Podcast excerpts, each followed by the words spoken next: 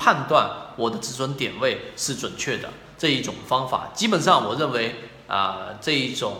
交易的方法是在市场当中是非常客观理性，无论是叫什么名字，我在看到在国外国内都有对这一种判断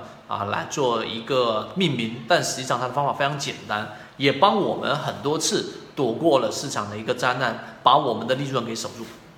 那么我来说这个方法呢，其实实际上是用来判断在一般的正常行情当中，排除我们所说的这种拉升行情，就是指数拼命的涨高，排除连续上涨的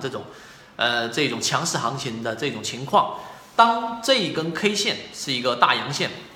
我们是以突破的方式去寻找买入的，对不对？所以当一根阳线出现了，可能是在回档过程当中出现的阳线，也可能是在前面这个平台它突破前面这个平台的一根阳线的突破这一个阳线也都可以。那这种情况之下，我们往往会做一个介入，这个时候介入仓位可能是半仓，可能是满仓，可能是一部分仓位。但是当第二天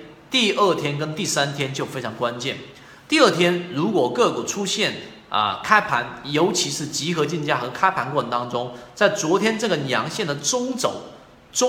明白吗？举个例子，它开盘价这一个阳线的价格是9块钱，然后呢收盘价是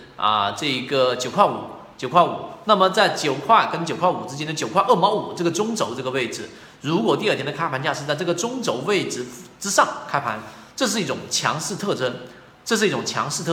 那这有两种情况，第一种，强势突破的这个过程当中呢，它继续一路高歌，并且没有再回到9块2毛5，也就是这根第一根阳线的中轴位置，那么这样的个股恭喜你，你抓到了一个短线强势的个股利润，然后从中去找卖点就可以了。那么最重要的，也就是今天我要给各位去讲的最核心的一个点是，在第二天或者第三天的时候，如果这一根 K 线没有办法站稳在第一根 K 线的中轴位置的时候呢，实际上这就是一种弱势的表现。通过这种方法，你就要严格的把你手里面的个股止盈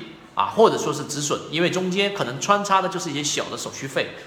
大的亏损不会有。用这样的方法，你请记住刚才我们讲的内容，你可以重复去听，就这短短的3分钟，你听明白了。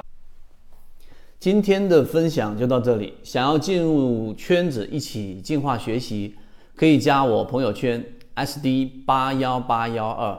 有完整版的视频专栏分享给大家。希望今天的3分钟对你来说有所帮助，和你一起终身进化。